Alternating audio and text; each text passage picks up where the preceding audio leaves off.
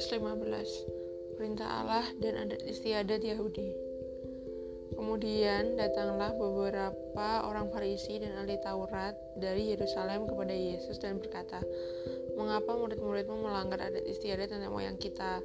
Mereka tidak membasuh tangan sebelum makan. Tetapi Yesus kepada mereka, Mengapa kamu pun melanggar perintah Allah demi adat istiadat nenek moyangmu?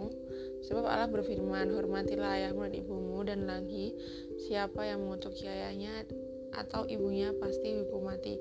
Tetapi kamu berkata, barang siapa berkata kepada bapaknya atau kepada ibunya, apa yang ada padaku yang dapat digunakan untuk pemeliharaanmu sudah digunakan untuk persembahan kepada Allah. Orang itu tidak wajib lagi menghormati bapaknya atau ibunya. Dengan demikian firman Allah kamu nyatakan tidak berlaku demi adat istiadatmu sendiri. Hai orang-orang munafik, benarlah membuat Yesaya tentang kamu. Bangsa ini memuliakan Allah dengan bibirnya, padahal hatinya jauh daripadaku. Percuma mereka beribadah kepadaku. Sedangkan ajaran yang mereka ajarkan ialah perintah manusia. Lalu Yesus memanggil orang-orang banyak dan berkata kepada mereka, Dengarlah, dengar dan camkanlah. Bukan yang masuk ke dalam mulut yang menajiskan orang, melainkan yang keluar dari mulut. Itulah yang menajiskan orang. Maka datanglah murid-muridnya dan bertanya kepadanya, Engkau tahu bahwa perkataanmu itu telah menjadi batu sandungan bagi orang-orang Farisi.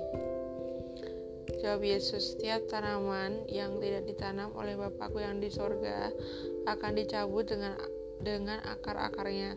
Biarlah mereka itu. Mereka orang buta yang menuntun orang buta. Jika orang buta menuntun orang buta, pasti keduanya jatuh ke dalam lubang.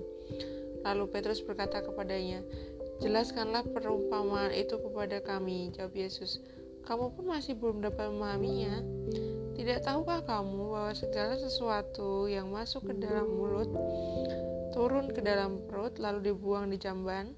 Tetapi apa yang keluar dari mulut berasal dari hati dan itulah yang menajiskan orang. Karena dari hati timbul segala pikiran jahat, pembunuhan, perzinahan, percabulan, pencurian, sumpah palsu, dan hujat. Itulah yang menajiskan orang. Tetapi makan dengan tangan yang tidak dibasuh tidak menajiskan orang. Perempuan Kanaan yang percaya. Lalu Yesus pergi dari situ dan menyingkir ke daerah Tirus dan Sidon. Maka datanglah seorang perempuan Kanaan dari daerah itu dan berseru, Kasihanilah aku ya Tuhan anak Daud, karena anakku perempuan kerasukan setan dan sangat menderita. Tetapi Yesus sama sekali tidak menjawabnya. Lalu murid-muridnya datang dan meminta kepadanya, Suruhlah ia pergi.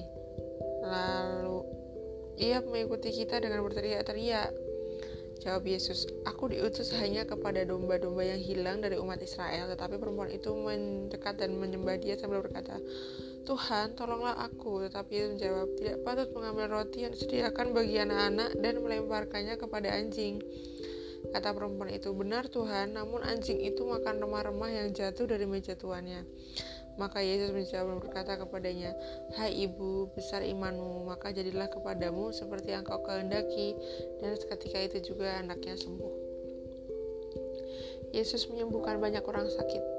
Setelah meninggalkan daerah itu, Yesus menyusur pantai Danau Galilea dan naik ke atas bukit, lalu duduk di situ. Kemudian orang banyak berbondong-bondong datang kepadanya, membawa orang lumpuh, orang timpang, orang buta, orang bisu, dan banyak lagi yang lain. Lalu meletakkan mereka pada kaki Yesus dan ia menyembuhkan mereka semuanya. Maka takjublah orang-orang banyak itu melihat semua melihat orang bisa berkata-kata, orang timpang sembuh, orang lumpung berjalan, orang buta melihat dan mereka memuliakan Allah Israel. Yesus memberi makan 4000 orang. Lalu Yesus memanggil murid-muridnya dan berkata, Hatiku tergerak oleh belas kasihan kepada orang banyak itu. Sudah tiga hari mereka mengikuti aku dan mereka tidak mempunyai makanan. Aku tidak mau menyuruh mereka pulang dengan lapar. Nanti mereka pingsan di jalan, kata murid-muridnya kepadanya. Bagaimana di tempat sunyi ini kita mendapat roti untuk mengenyangkan orang banyak yang begitu besar jumlahnya? Kata Yesus kepada mereka. Berapa roti ada padamu? Tujuh Jawab mereka, dan ada lagi beberapa ikan kecil. Lalu Yesus menyuruh orang banyak itu duduk di tanah. Sesudah itu, ia mengambil ketujuh roti dan ikan-ikan itu, mengucap syukur, memecah-mecahkannya, dan memberikannya kepada murid-muridnya. Lalu murid-muridnya memberikannya pula kepada orang banyak, dan mereka semua makan sampai kenyang. Kemudian orang mengumpulkan potongan-potongan roti yang sisa tujuh bakul penuh. Yang ikut makan ialah empat ribu laki-laki, tidak termasuk perempuan dan anak-anak. Lalu Yesus menyuruh orang banyak itu pulang. Ia naik perahu dan bertolak ke daerah Magadan.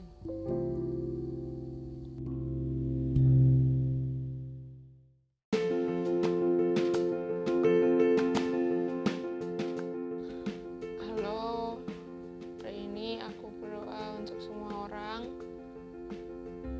Aku juga berdoa untuk uh, pasangan hidup untukku, lalu berkat jasmani, rohani karirku aku berkati semua